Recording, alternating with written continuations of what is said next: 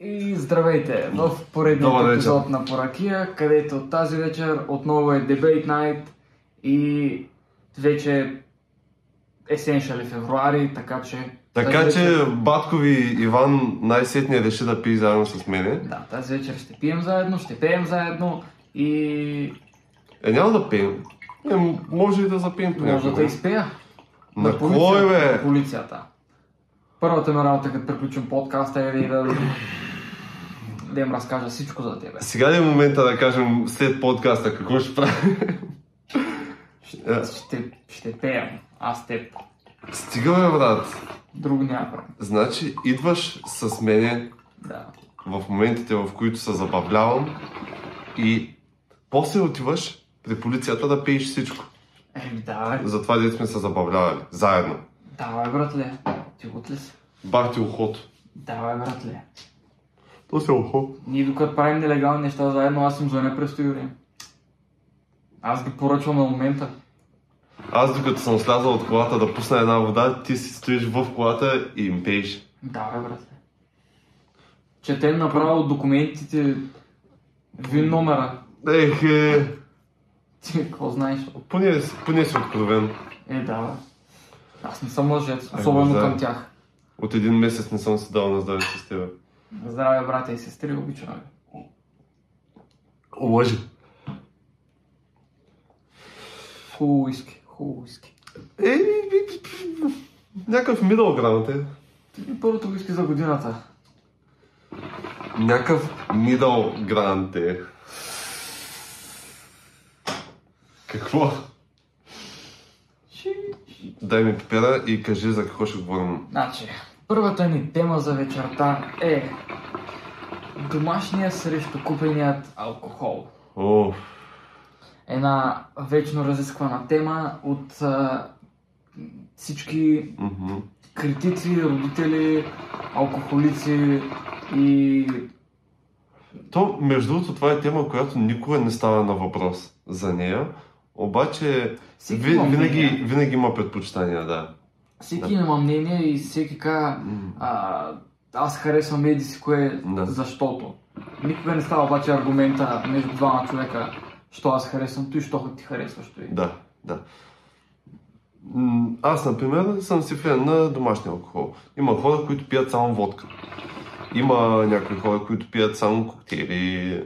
За който му е интересно повече за аргументите ни към коктейли и водки и такива работи, това е в предишният епизод, където сравняваме уиски срещу водка и коктейлите срещу чисти алкохол. Да. Ако не съм забравил, може да сложа линк. Ако съм забравил, идете го гледайте. Предишният Дебейт Найт. Сега получих флашбек за това, което играхме наскоро в... Което е? Това... Рождения ми ден? Не, в борд гейм заведението, където всеки защитаваше една страна. Да, само да обясним. Наскоро ходихме на едно заведение Абордаж, което е с борд геймове и е супер яко, защото виждаш всякакви игри, където не си предполагал, че съществуват. Имаше една игра, където има два тима и... Трябва да убедят един човек, защо тяхния аргумент е правилен. Да, така. Всяка страна си има pros and cons. Да. Обаче играчите трябва да разобедят главния, защо тяхното е по-добро, така да го наречем. Доста дълго е обяснението, но това е овървю. Да, доста интересна играта. И много се разпалихме с него, защото яко защитаваме си яко нашето и беше много яко. Ние сме огромни сирджи и такива неща много ни са фенят. Да. И... Другия път, като им със сигурност ще играем пак, защото... със сигурност, да. Тая игра е уникална. Има много, което още не сме... Забравих как се казва. Както и да иде. И да, сега пак ще казваме pros and cons за две страни. Домашния алкохол и купешки алкохол. Да. Кое ще вземеш те? Ами... Нека да съм отново Devil's Advocate и да съм за купения алкохол. О, добре, аз съм за домашния. Така си фанал пипера. Аз ще започна. То наистина предпочитам домашния алкохол. Аз съм си голям фен на ракията. В принцип, домашната ракия си ми е ultimate. Нали, наравно с уискито е купешко, както и да е. Каквото и да говорим, с домашния алкохол можеш да разкажеш история, да се изфукаш, да е по-така със стойност пиенето. Не просто да си отишъл от магазина да купиш една бутилка, ами си донесъл от на дядо ти, дето сте ходили заедно да берете сливи, кайси и праско и там да се мажете, да потръните, да се трепите, после да изварите цял процес и го сервираш на приятелите си и всеки я харесва, оценя. Нали, има доста хора, които не харесват ракия. Аз не ги харесвам тия хора. Да, има доста хора, които просто като се запознаете още ти кажат: аз ракия не пия, всичко друго пия, но ракия не. Защо? Защото са пили хубава ракия. Ами да, защото... да. Сега, ако искаш, мога аз да вляза с моя аргумент. Да. Много лесно е да объркаш ракията. Така е. И има страшно много хора, които правят гадна ракия. Има си тънкости. И като пиеш гадна ракия, ти е гадно. Или гадно вино. Да. Пили сме гадно вино. Да. Беше в на конкретния купон, за който си мисля, където ракията миришеше на лайна. Да. Виното, така да не ракията. Да, виното миришеше на сиренето. Беше много кофти. Но то затова беше така туба. Да, беше в 10 литрова туба и го носи гол човек, който беше целя в кал. Да, няма да навлизаме в... Това не стига, мисля, че... Това ще ги остави на голям клифхенгър, но няма значение. Така е. Това мисля, че им е напълно достатъчно. Но да, наистина. Има много голям мисконцепшън за ракията. Всеки се фука дядо му колко силна ракия прави. О, дядо ми прави 60 градуса, 70 градуса, 80 градуса, 100 градуса. И гледаш как някакъв малък маняк носи парвак на събиранката в някой. Преди да сме започнали малко по-нататък, не ли знаеш кой тип спирт не трябва да се пие? Метилов. Да. Знаеш ли какво е парвака? Част по химия. Да, точно такъв. Точно метилов спирт, да. Който е отровен и може да ослепееш и да умреш от него. Защото всички сме пили парвак. В един или друг период от живота си. Аз се сещам точно този един период, в който ние двамата пихме парвак. Не беше много. Не беше много. И знаеш... То оставаше и да е много, брат. Не е за какво. Знаеш ли кой е единствения до момента открит лек от отравяне към метилоспирт? Бира. Етилоспирт. Найс. Тоест, правилният вид алкохол. И то е лек, защото черният дроб го приоритизира пред другия. О, така че, да. А другия просто продължава напред по системата. Mm-hmm. И така е, да, не е хубаво да се пи парвак, той си за разтривки, ама няма проблеми. Да, ако някой... Пробвали сме, не си заслужава, гадно е, ще се оповръщате и ще ви се предсака вечерта. Да. И... Да, кажи си сега за хората, които носят 100 градусова ракия. Да, това бяхме трябва да казваме. Това изобщо не е хубава ракия. В смисъл, не можеш да се фукаш с нещо, което е гадно. Просто силната ракия е гадна. Нали, ако ще се фукаш пред приятелите ти, ако сте някакви пубертети, да, става, в смисъл, интересно. Обаче, например, нашата ракия, която я правим, нали, дядо ми, която я прави, е някаква супер лека и пивка и много ароматна. Много вкусна така, като все едно коктейлче, обаче с повече алкохол, нали, по-хард. Нали, усеща се, че си твърд алкохол, все едно пиеш уиски. Все едно пиеш уиски, обаче е хубаво уиски. Баща ми нарече как я прави, в принцип, ракията? Как? В шишета и я държи 60 и няколко градуса и я разрежда, за да стане 40 и тогава е малко силничка. Обаче идеята е да е 40 градуса, за да можеш да сложиш лед. Mm-hmm. Идеята е да можеш да я смъкнеш още малко. И като сложиш едно купче лед и тя спада там на 35-6, mm-hmm, където е вече sweet spot-а за ама ти говориш в чашката, като си, да, като си сефа. Като стигне вече до човека, който я пи, mm-hmm, да ти 30 няколко градуса. Да. За да ти е перфектна. Като си сложил лед, като си всичко. Това е схемата, защото има много хора, дето я правят 60 градуса, пият я 60 градуса и има вкусна леж. Да, не съм. Дядо ми, например, и той се градира по този начин. Обаче той просто, защото е на възраст и вече му идва малко силничка. И сега такова. И сега меша с вода малко и е таман. Да, пак си е вкусно, да. То, при него да, важното е вкуса да се усети, не толкова алкохол. Да. Ама сега, нали, няма как на драгите зрители да научим дядостите как да се правят ракията.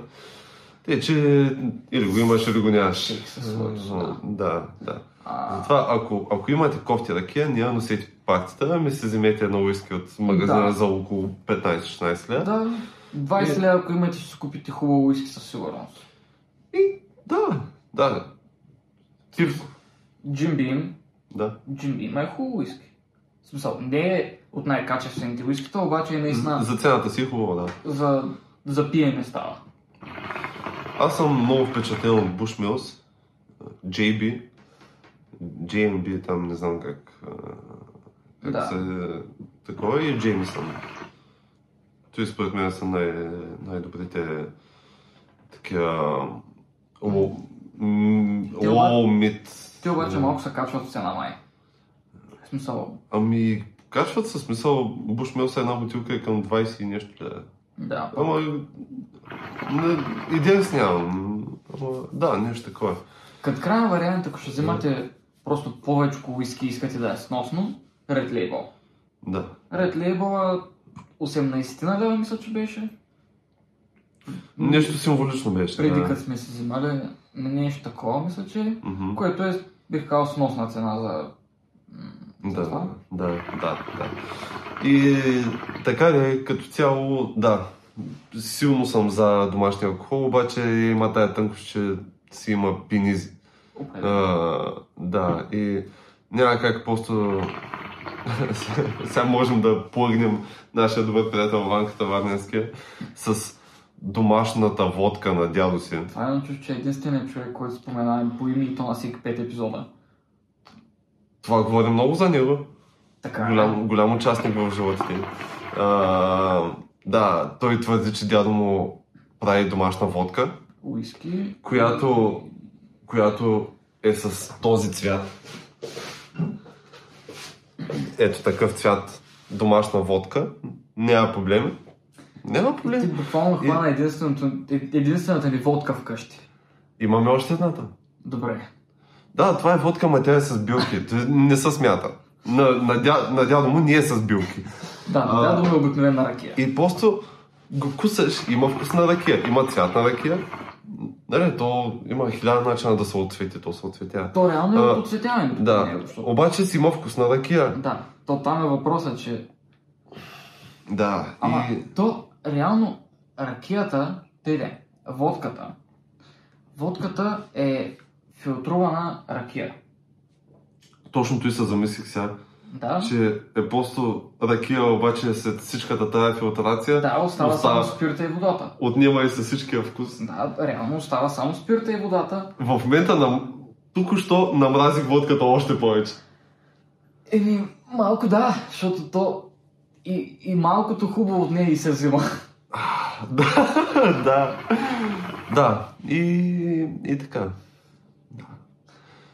Сега, тъй като ти вече разказа твоите плюсове за ракията, нека аз да кажа защо харесвам на първо време купения алкохол. Първо и най-важно, консистентен е. Когато си вземеш уиски, например Jim Beam, аз харесвам Jim Beam, защото е в този поносим ценови диапазон, дето може да се вземеш винаги. Не говоря за тези хубавите вископейци, които вземем тук. Jim Beam, където и да отидеш, в който и град в България най-малкото, може би в чужбина, ще има абсолютно един и същ вкус. До голяма степен може да се довериш на това, което си вземеш. Нали, може да не е едно и също, защото най-вероятно бутилират на различни места, да, пълнят ги от различни казания, ама... Да, просто няма да е осезаема разлика. Няма да е толкова осезаема разлика, освен ако ги нямаш едно до друго да ги сърваш. Да.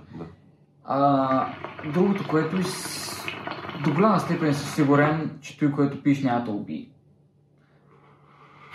Така е, да. Бих казал, че почти 100% шанса това е важен концепт. Това нещо да те напие, но не да те убие. Освен ако не го смесиш с някакви наркотици. Това вече си това работа. Това вече си ваша работа. Той, което си купил, е това, което си купил. По същия начин с водката. Колкото и да не съм фен на водката, дори изобщо, водката до голяма степен, откъдето се вземеш, е една и съща. Освен от дискотека, защото дискотека всичката е толкова разводнена, че има вкусна чешмяна вода. Да. Така че да, това е малко минус, ама там пък не може да се вкараш ракия. Адекватно. Не сте ходили на Андъра? Казах адекватно. На Андъра всеки си внасяш каквото иска, включително кафе. Да, можете да си представите с... кафе на дискотека. С кафенца на дискотека. Не кафе, 3-1. С 3-1 на дискотека. Да, в нашия град така се случваха нещата. То си и селска кръчма, когато ще говорим. Купения алкохол има наистина хубави. Например, хубаво уиски.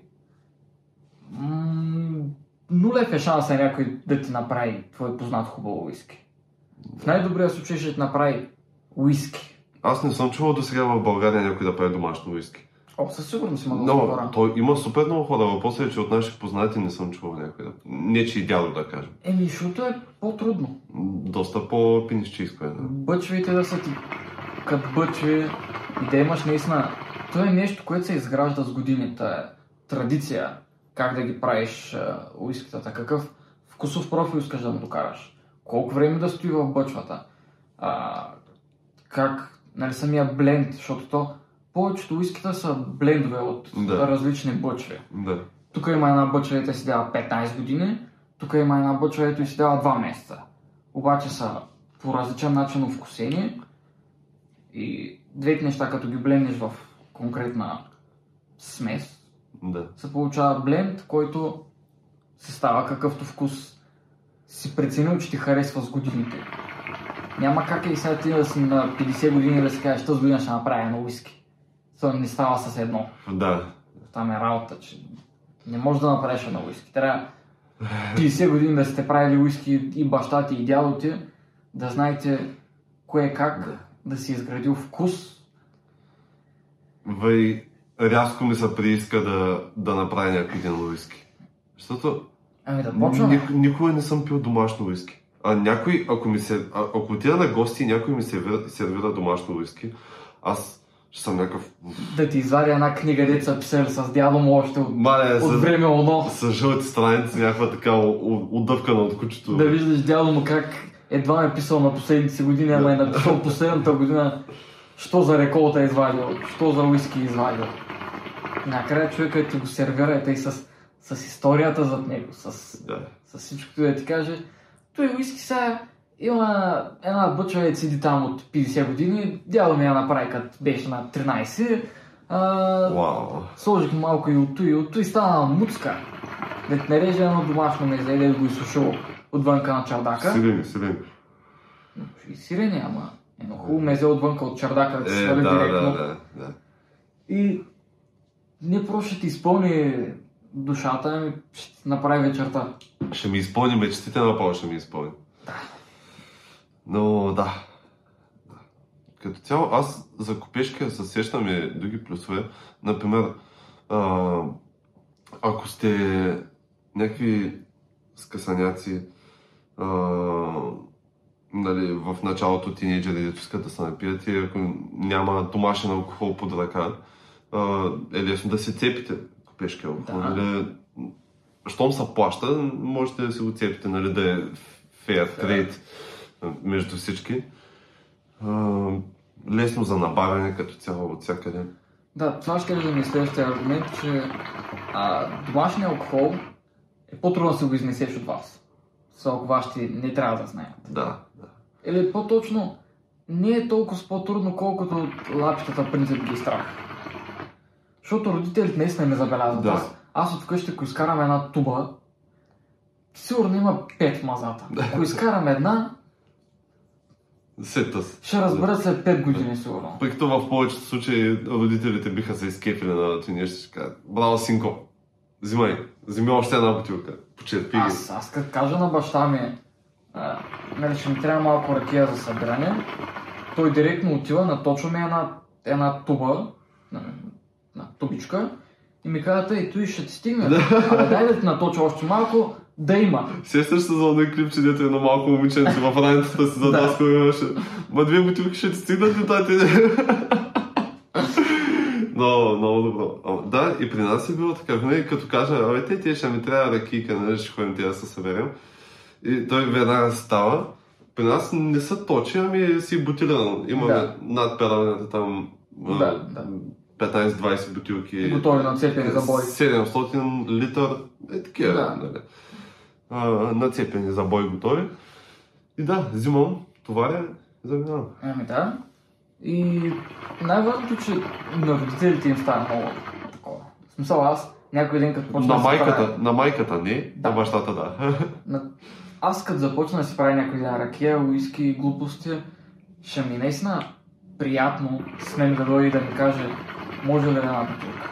Той знае, че предишния път им е харесал. Да. Защото ракия може всеки да донесе. Ама като се види, че някой я иска с желание, значи наистина му харесва. Да. И това просто показва, че продуктът ти наистина е хубав. Не е просто, защото ти си го правил да тебе ти харесва. Значи и на другите им харесва. И особено като върнеш някой комплимент, като кажеш: тате, свърши ракията, много я харесаха. И той, как да не ти харесват? Как да не ти стане приятно? Да. Представя си какво е усещането си на тя да се върне с празни бутилки или като цяло да се върне без. Да каже, че изпитам. Със сигурност е... Мрянайца. Ама да, като цяло, ако искаш да донесеш малко по-сакрален момент, малко повече история, добра идея е да донесеш някакъв домашен алкохол. Същото може да се направи с някакво скъпо уиски, ама ти не си видял от първо лице тая история. Не можеш да кажеш на приятелите си: той уиски така от един кой континент, този го е варил, обаче е убил брат си и той е взел не знам си какво и така нататък. Добре, нека да кажем за по-крайен вердикт за различните възрасти, кое смятаме, че печели, тъй като няма clear winner между двете. Да, всичко си има плюсови минуси. Да, ние като цяло сме фенове и на двете. Да. Смятам, че за по-ранна възраст е по-добре купен алкохол. Ако не може да се снабдите с хубава ракия, адекватно. Защото да взимате първа, където сте от 10 години на някоя етажерка, не се заслужава. Ракията по принцип сама по себе си е малко по-остра, малко по-люта и за ранна възраст много по-лесно да се направиш на куче. Да. И приятели. Не е много по-лесно да се оповръщаш, защото ще ти гадне. Именно, да. И няма ти хареса, и няма ти направи хубава вечер. И ще се развалиш вечерта. Да. Затова на по-ранна възраст купения алкохол е по-сигурен. И пак отново, както всеки път казваме, избягвайте най-евтиния алкохол. Black Ram, Savoy, Маляски, путки майни, тия евтините буквуци. Търговище, бяла мечка. Не ги пиете, ужасно са, не се заслужават. Нали, знам, че е по-трудно да съберете малко лев, за да си купите нещо, ама съберете малко лев и си купете нещо. Зависи от кой град е. Всъщност ние се отраснахме по-сиромаси. Обаче постоянно виждам в по-големите градове, например тук в София, някакви лапта на по 14-15 години с грей глусовете и... Да бе, ако имате такви с пари... Живи и здрави да сте, ама Говорим тук за хора, деца израснали като нас и които ще израстват като нас. Мнозинството, т.е. Мнозинството, да. Че... Нали, внимавайте какво пиете, не пиете боклуци. Това ще го проповядаме на децата ми някой ден. Не пиете боклуци, биете боклуци. Да. Да. Да. Затова на здраве. Да, на по-нататъчна възраст, като сте малко по-големи, вие най-вероятно вече 16, купете си едно хубаво уиски, направите си кефа, напълнете си вечерта с хубави моменти. Сега се замислих. На времето събирахме да се напием, да се отрежем, да си направим купона. Сега, например, на Нова година, като бяхме, се събрахме момчетата, така бяхме 4-5 момчета, се събрахме, ценители, с една домашна ракия, взехме липов цвят, сушена липа, събирана, взехме захар, нямахме мед тогава, сложихме едно джезве на печката на дърва, която е, напълнихме ракия, липов цвят, нали, билка така малко да вдъхне, захарта, черен пипер и някакво такова. Седим, просто си седим и чакаме грената ракия да стане и сме щастливи някакви такива, как са изменили времената, нали? Вече не целим да се напием, да се направим кучета, ами просто оценяваме самия процес да си направиш нещо приятно за пиене, такова, дето после да те жегне. Да, да те стопли отвътре. Да. Особено ако си нещо намръзнало от отвънка от студа, да влезеш вътре, пиеш една грена ракия, ти стопля душицата на Макс. На всяка хижа, според мен, трябва да дават грена ракия. Оф, мале, на хижа. След един измръзнал преход да се качиш горе, една грена ракия на топла супа. Да. Мамо! Наистина, това е уникално. Не знам колко хора могат да го възприемат това нещо, което казваме, обаче от първо лице сме го видели да си намръзнал, да те болят краката, гърба, всичко да те боли. И влизаш изведнъж в една хижа, по средата на нищото из дърветата и снега, лъхвата един heat wave от печката, която думти вътре на дърва, сядаш, вече почва малко да те отпуска тялото и да ти сервират една грена ракийка. Мали... Перфектно. Мали. Сега ми се доходи на хижа някаква. И на мене. Ще измисля, Да. Ако искаш да минаваме на следващата тема, че много се разобичахме тук. Много сърцато почна. Много сърцато, да. Да. Следващата тема е малко по-остра. Няма значение. Богат задник срещу по-скромен и по-добър човече. Да, и по-конкретно ще говорим какво предпочитаме ние да сме. Нали, от първо лице, кое би било. Значи, богат гъс, по-нахакан, такъв с възможности, или по-скромен. Да. С укриване на данъци, с глупости или по-скромен с нормална работа, с всичко. Коя страна искаш да вземеш? Давай ти. Сиромашката. Така я предположа. Що е сиромах ли бъдете? Да, братле. Сиромах момчета. Отивам след малко при кравите, там съм ги оставил пък, там съм ги... Че оставил си ги? Че потурите нещо ме стягат. И тия пафти почват да ми убиват. Стяга го шапката на него. Да, калпака ма стяга. От кирпич съм го направил. Те. Добре, нека започна, ако искаш аз. Ти започна миналия път. Дръж шапката. Мупе. Така. Значи... Не смяташ ли, че е един перфектен свят, в който ти имаш всичко, което ти поиска ръката. Всичко, което просто сакаш, ей тъй, да го имаш. На пръв поглед, да. Просто отиваш и си го взимаш. Вярно, може само да стъпиш няколко човека по пътя си. Обаче, това си е... Няма как всички са щастливи. Да. На този свят. И затова смятам, че наистина доста по-добре да си гледаш ти твоя кеф. Алчността е във всеки. Каквото да си говорим, колкото и добри хора да има на този свят, всички си падаме леко задници отвътре. Така е, да. всички се правят на много любени и много добри, ама ако някой ти излезе с някаква пирамидална схема, с която ти каже днеска даваш и тук 100 лева, до година си милионер. Повечето хора се включват. Да. Особено като дойде някой стар приятел и ти го каже. Да. Защото мега много хора се закачват такива неща. И много ми странно хората колко съдят, в смисъл като видиш някой, дето е станал богат от нещо, което е неморално. Не нелегално, неморално. Например, Джеф Безос или всички тези милиардери. Mm-hmm. При положение, че законът е изграден така, те не правят нищо незаконно. В повечето случаи. Със сигурност има и много незаконни неща, които правят, за които не ги хващат, ама... Със сигурност, да.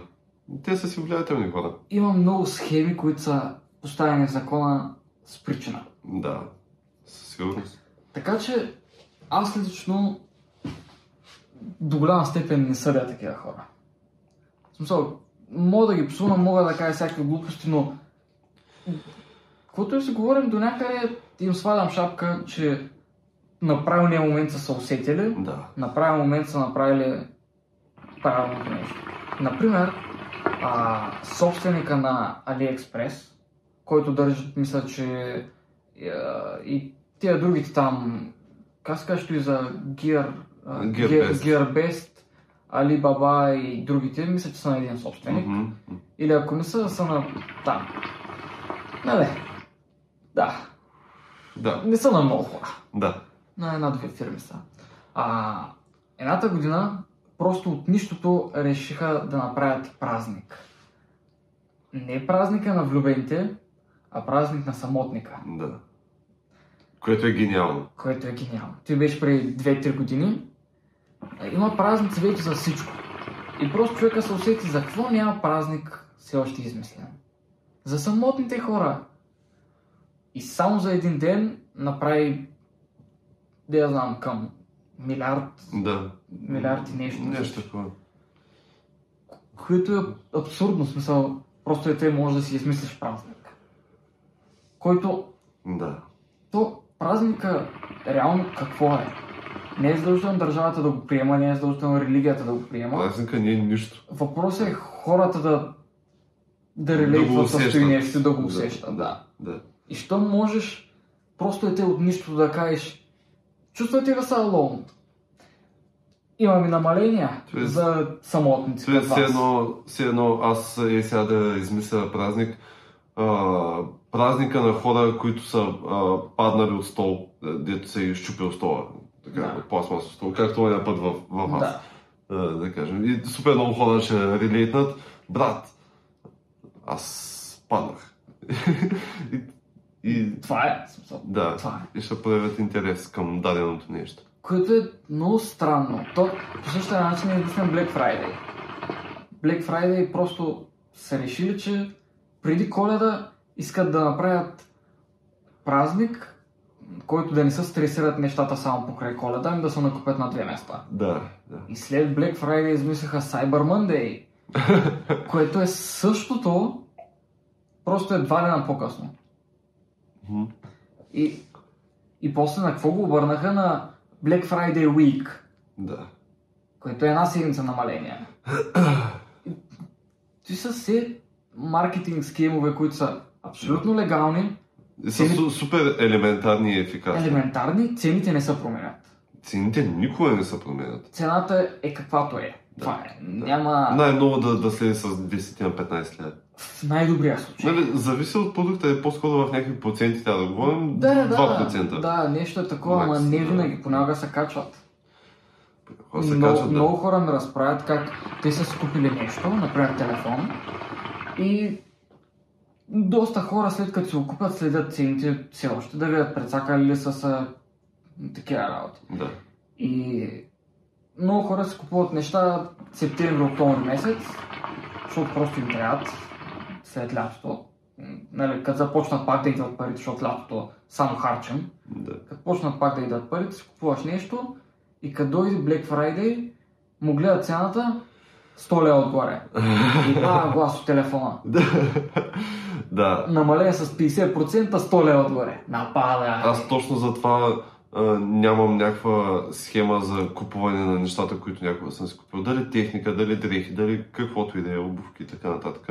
После си ги купувам на рандом времена, защото знам, че този, който ги продава, винаги ще си има надценката. Надценката, тя не да говорим, да, той ще си има надценката. Дали ще са ми го представили като 120 лева твърда цена, или 120 основна обикновена цена, или от 240 намален на 120. Аз знам как стоят нещата. Надценката си има винаги. Не е наистина намален. Единствените схеми, между другото, са при магазините за дрехи. Между сезоните. Защото като свърши един сезон, склада им трябва да се изпразни по някакъв начин. Да. Не ги смъкват с много, но... Сезонните стоки наистина. Има разлика в цените. Има. За да се изкупят... Пак са си на плюс, обаче, например, една тениска, защото аз по-често купувам тениски. Една тениска, която струва 20 и няколко лева, като те пуснат на 16, те да кажем взимат на 5 лева. Всякак са на много плюс. Да. Въпросът е, че просто изпразваш на бързо склада, правиш едни бързи пари, инвестираш ги набързо в новата стока, да, и парите се въртят. И стоката се въртят. Да. Защото то навсякъде е така, с всичко. Не навсякъде. В тех сферата, например, при вас, нямате такъв инсентив. Днеска ще продадем супер много, днеска трябва да смъкнем грубо цените. Да. При вас се смъкват, когато... при цените, когато го чувствате за добре, или когато и за нов продукт, спрямо стария, нали, или някакви бъндълчета. Да. Не говоря за сваляне на цените някакво такова сезонно, но в тех сферата цените почти винаги се остават консистентни. Освен като излезе нов продукт. Или продукта, ако флопне много. В смисъл, ако флопни и са заредени някакви бройки, които не могат да се продадат. Да. Нещо, дето не могат да се продадат, просто нямаш вариант. Да. Защото да ти стои на склад, реално в някои случаи плащаш пари за склад, което голяма фирма не може да си позволи да седи някаква стока и да събира място. Да. Всичко е пари. Да, малко се разсеяхме от темата, но исках да кажа, че това са си легални схемки, парите трябва да се въртят и аз съм за, ако мога да изкарам големия лев, по възможност без да влизам за твореща. Много ми е странно колко много хора са бъдхат от маркетинговите стратегии. Така е. В смисъл, това са си трикове, които от сумати и години ги има и някакви бъдхат чичаци, като почнат във Фейсбук да пишат коментари на бизнесите, че са измамници, че това не е така, че да правят глупости, схеми. И буквално на фирмата им пука на малкия пръст за тяхното мнение. Те пак ще си купят от тях. Самия факт, че коментират на пост, като коментираш на нещо, той е за на повечето ти приятели. Да. Защото си енгейджвал с него. Да. И така им правиш реклама. Лоша реклама няма. Да. И най-добрият вариант да избягате от такива лоши схеми е просто да не интерактвате с тях, да ги отбягвате. Да. И да, просто следете оферти за продукти, които ви интересуват. Ако искате да си купите кецове, дето са 200 лева винаги, ако паднат под 200 лева, вземете си ги. Ама да следите наистина как стоят цените, а не... Да. О, тук пише, че тези обувки по принцип са 300 лева. Сигурно са 300 лева по принцип, я знам. Не. Важното и да си... Знаете кое горе-долу колко струва. Това е. Да. Абе, като цяло едно нещо, на каквато и цена да е, тая цена е с причина.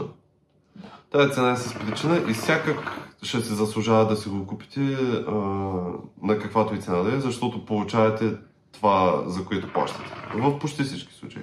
Затова смятам, че в училище трябва да се учи маркетинг. За да може хората да разберат как работи реално, как се въртят парите. То реално си има цели специалности за маркетинг, обаче не знам какво точно изучават там. Дали са истинските неща. Ама там става просто, ако иска да станеш маркетолог или за такива работи. Или да занимаваш с маркетинг.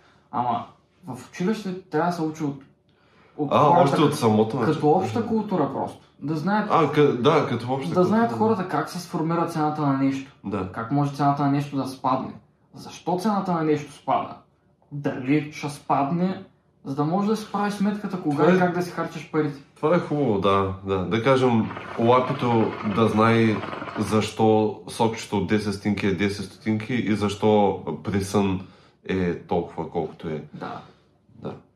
Реално и двете са бокуци, ама едното е по-различно. Да. Да, е такива бейсик неща. Хубаво е наистина да се говорят отрано.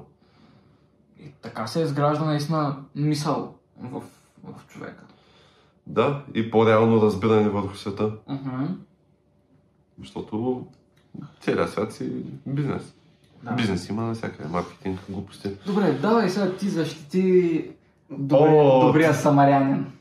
Тотално бях забравил, че има друга страна. Защо смяташ, че желаеш един спокоен живот, в който да не крадеш, да не мачкаш и да. И каква е твоята представа за това? Значи, като цяло по-сиромашкия живот, така да го наречем. То не е сиромашкия, ами по-спокоен, така да го наречем. Да, по-примирен живот. Да. Ами, има си... То като цяло нещата са разделени на много плюсове, малки обаче.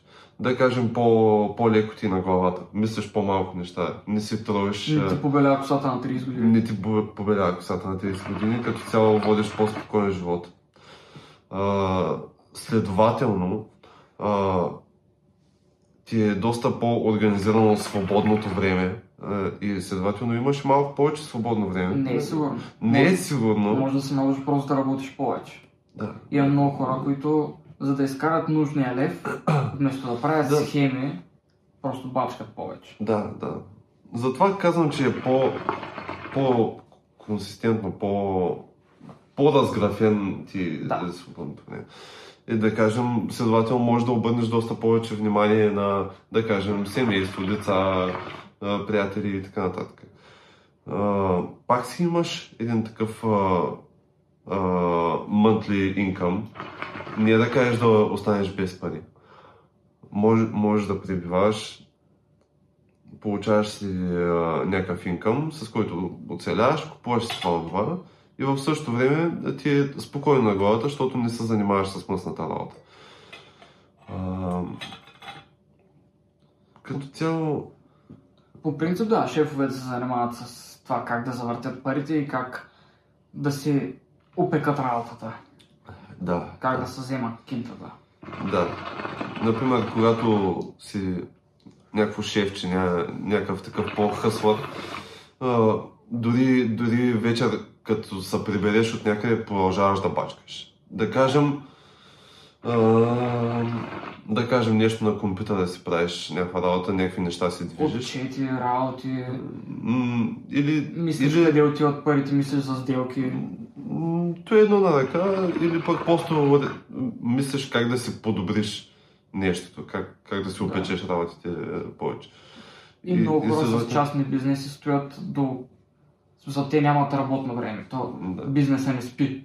Да, и те работят до късно през нощта, особено ако например нямат семейство, защото има бизнесмени без семейства, дето просто след работа какво правят, бачкат, защото някакво правят и просто...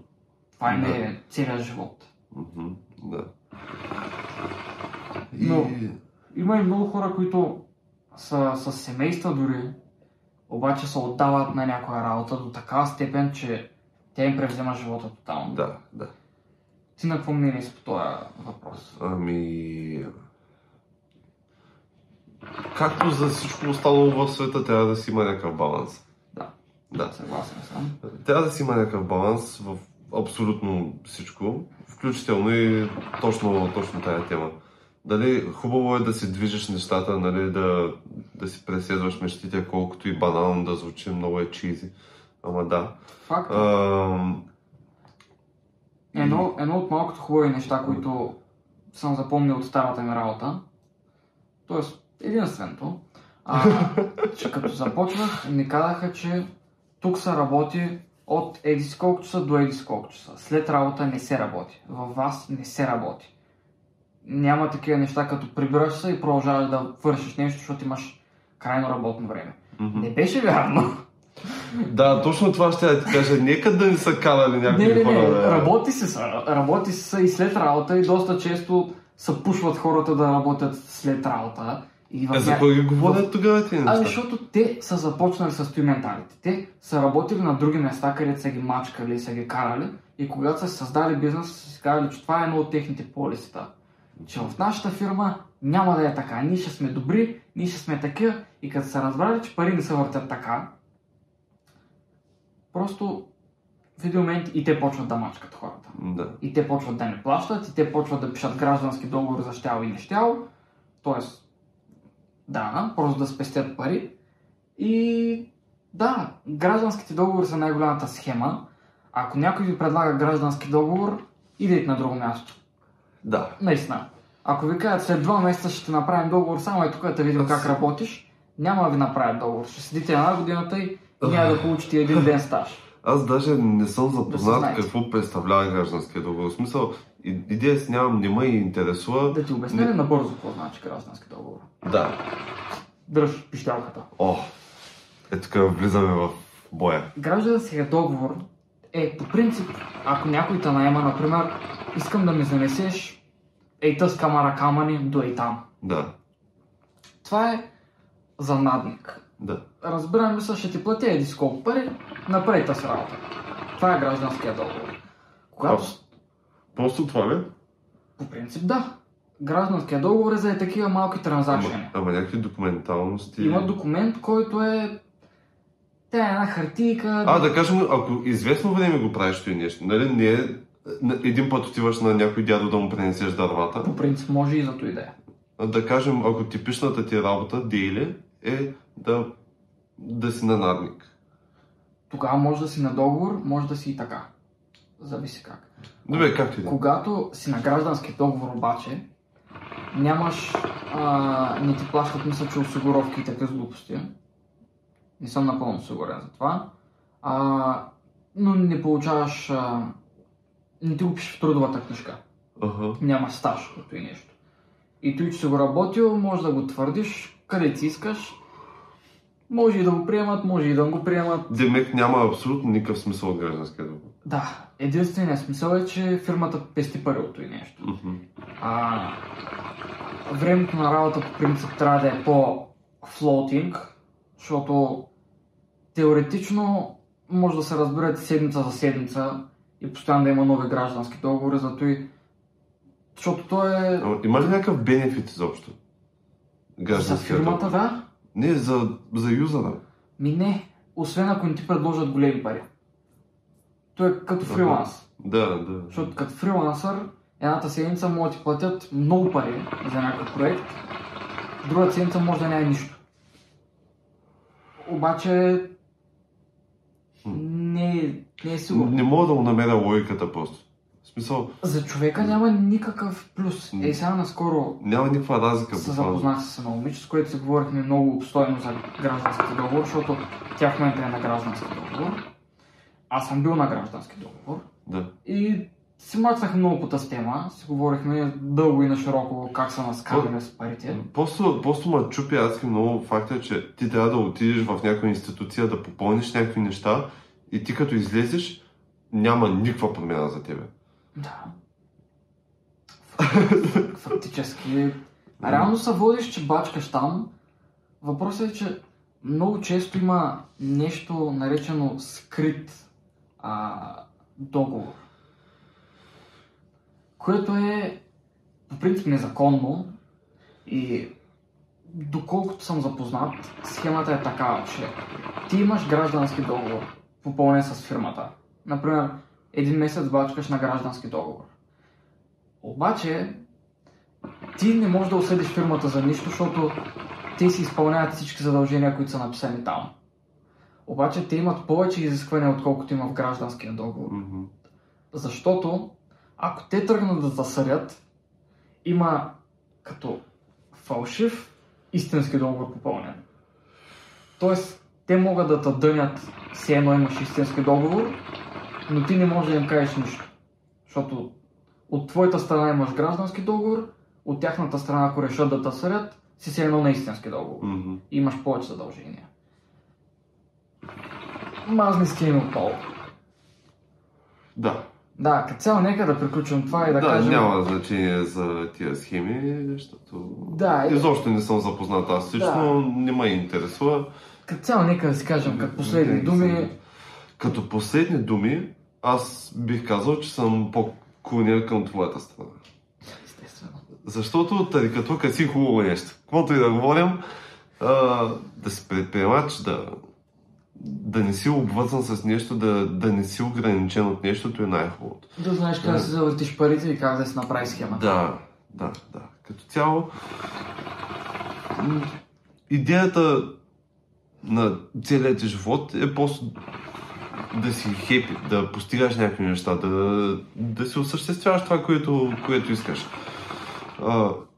И като цяло смятам, че е много, много, много по-добра идея да предприемеш нещо, да си го развиеш, да не зависиш от някакви хора, защото иначе само тъпчеш на едно място.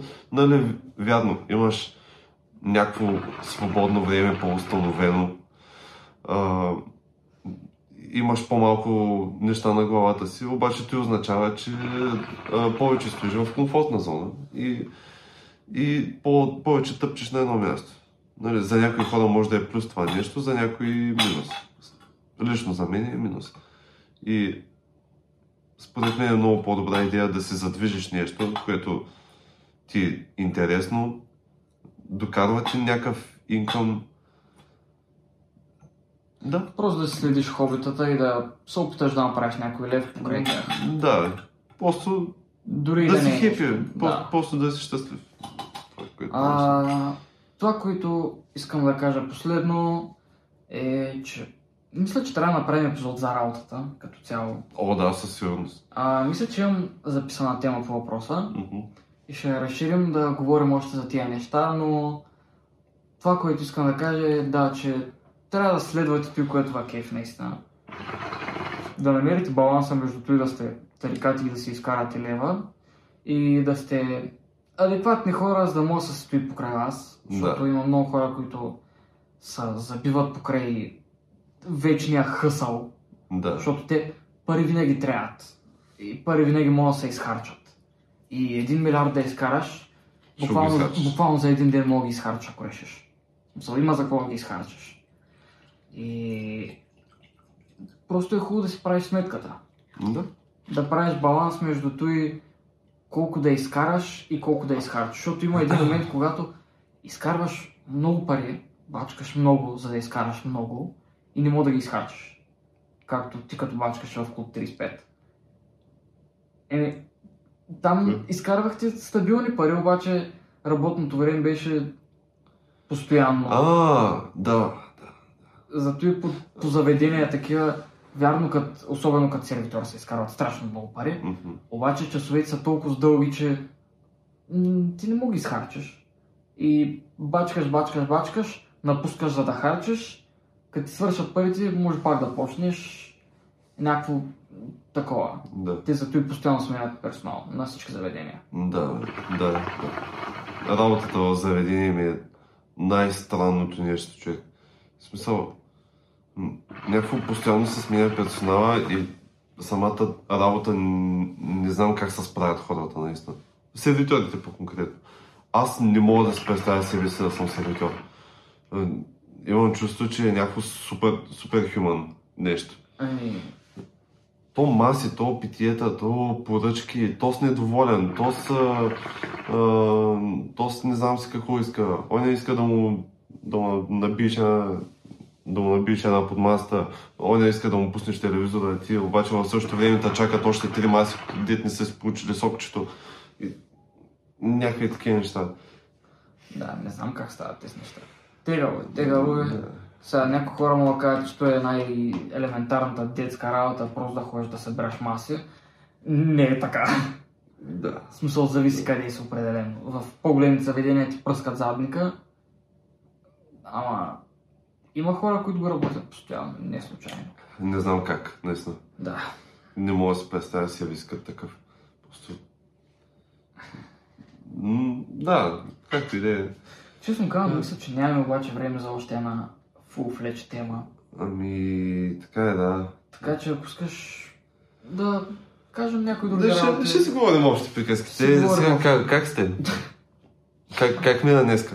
Да, разкажете ни в коментарите, разкажете ни, пишете ни SMS, пишете ни в Viber, пишете ни...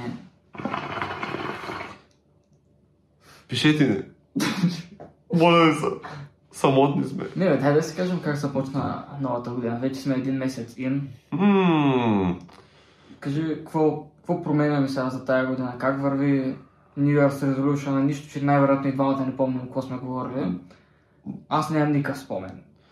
И аз нямам никакъв спомен какво сме говорили. Ще се върнем след 2 месеца, ще изгледаме какво сме казали. Като цяло да си тръгва супер аверидж, поне за мен е новата година. Единствената разлика е това, че нали, опитвам да се възвърна малко повече в света. Аз това говорех, че искам да се възвърна малко повече в музиката, там продъкшена.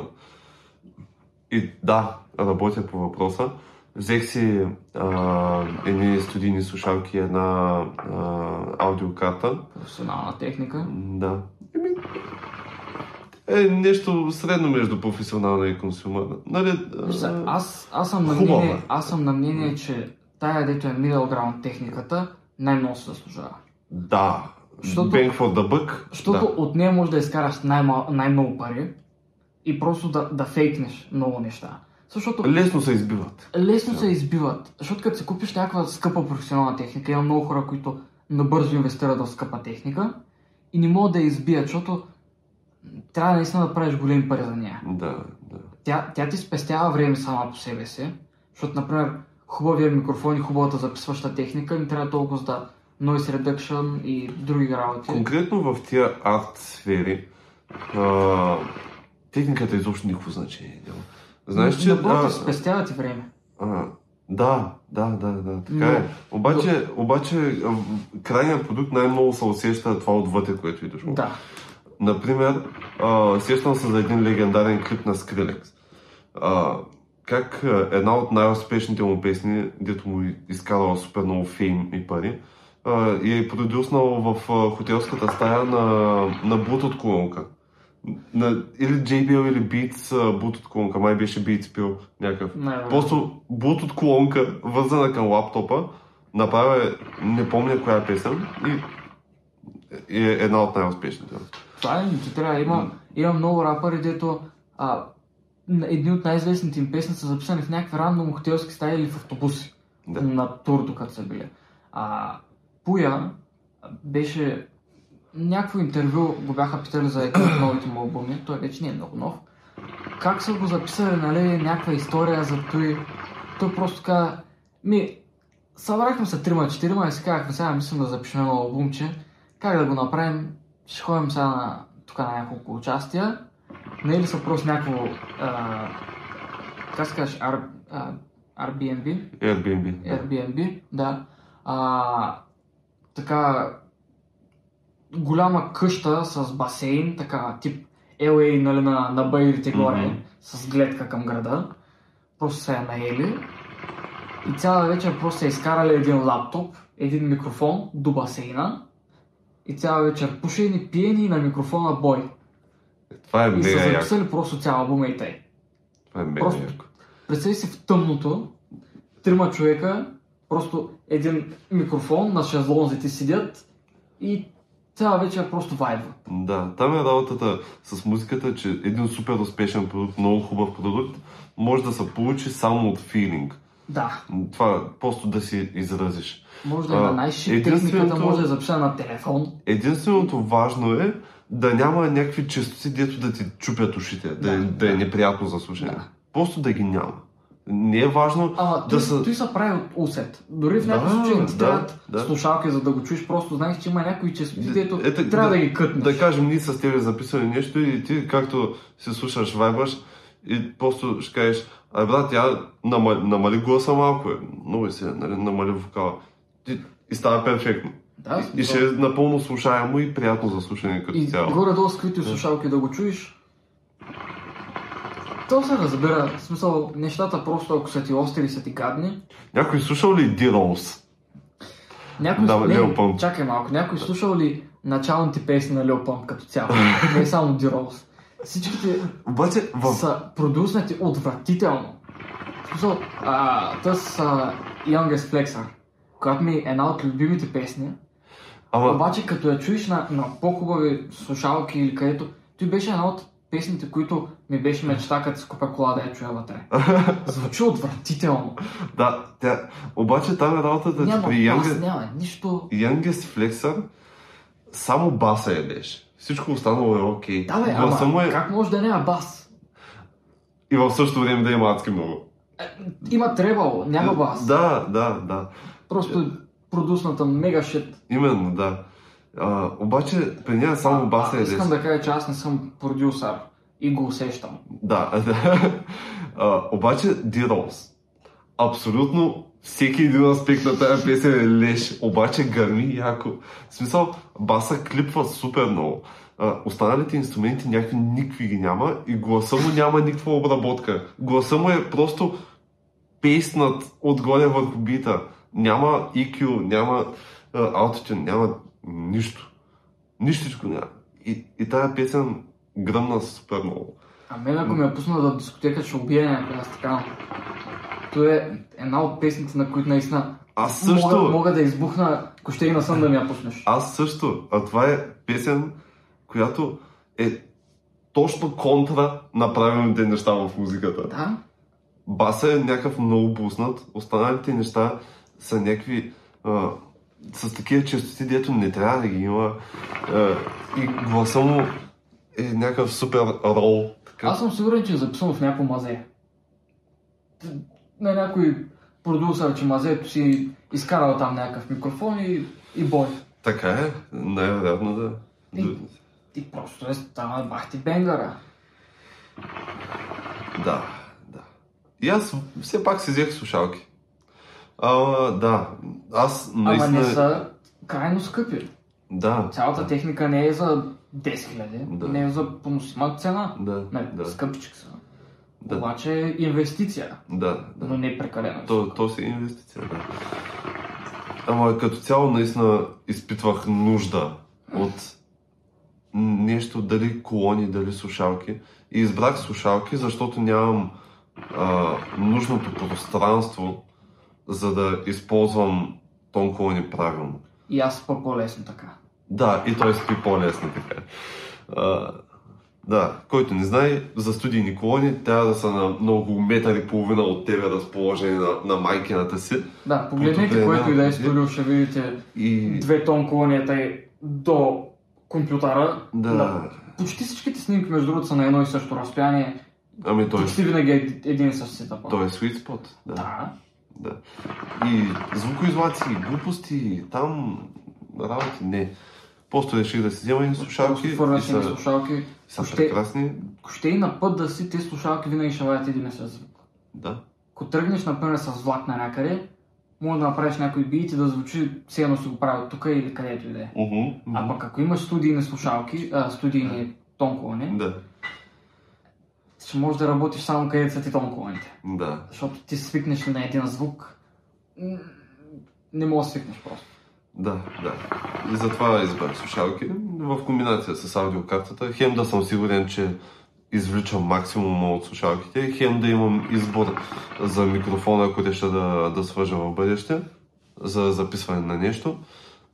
Чудесно. Да. Прекрасно. Това е най-доброто. И да. Все още не съм пробвал някой микс, който съм направил на слушалките, да го пусна на някакви тонкове. Трябва да пробвам да видя дали са чувал окей. Но да. Аз още не съм им свикнал, всъщност. Трябва да послушам още доста, за да почна да ги усещам. Да, трябва да слушаш перфектно мастерната музика, за да разбереш кое как звучи. Да, кое как трябва да звучи. Да. Но да. Да кажа я за моето New Year's Resolution. Научих се да правя суши. Това беше едно от нещата, които бях казал, че искам да се науча. В първия месец се научих да правя суши. Тая година се поставих головете по-леко, защото не искам да се форсвам и да бърнаутвам. Научих се да правя суши. Бих правил една идейка по-често суши, защото ми харесва. Приятно, интересно е. И то като цялата се получи от първия път. То да. Не е било голямо учение, то просто се получи. Да, ама става въпрос, че знам как да правя един вид суши. Първото, да. Което е. Ще правим и други вида. Да. Знаеш кое е най-странното? Че най-лесният вид суши, знаеш ли кой е? Най-лесният? Най-лесният, който ми трябва почти нищо. Кой? Ориз, такъв ориз за суши. И сьомга отгоре. Ония легналите. Да. Да. Никога не съм се замислил, че мога просто да направя това, защото... Аз не го смятам за суши. Това е просто плокнати две неща едно върху друго. Просто риба върху ориз. Да. То е просто риба върху ориз. Да, да. Да. Другите неща, започнах да работя малко по-сериозно върху някои проекти и съм доста доволен, в смисъл, реординг е, дори не всички да са толкова топ-ноч проекти. Просто съм доволен, че се връща малко в нещата и съм хепи за момента как стоят нещата с новата година. Ще се старая още повече, за да продължавам да развивам проекти, изкуството си, работата си и да изкараме още лев. И... да, нямам търпение за още други проектчета, които двамата мислям да направим и заедно и отделно. Ще направим дистрак на нещо. Добре. Избираш само нещо и ще направим. Решено е. Нямам пока. Ще измислим. На нещо. Ще диснем нещо. Най-вероятно ще е мим трак. Няма да сме. Особено сериозни, няма да е особено омраза към него. Ти ще е фан. Да. Да. И мисля, че за сега е това. Имаме ли по-друго да кажем? Май не. Не. Добре, добре. На здраве, за довиждане. За довиждане, айде да си кажем по едно последно здраве. Обичаме ви. Лека нощ, до нови срещи. Само любов за вас, само любов за вашите близки. Здраве, късмет. Само любов за майка ви. Дистрак за майка ви. Не. Габаркам съм. Ай. Ай. Лъв. Ай. Баба. Ай. Чао. Ай.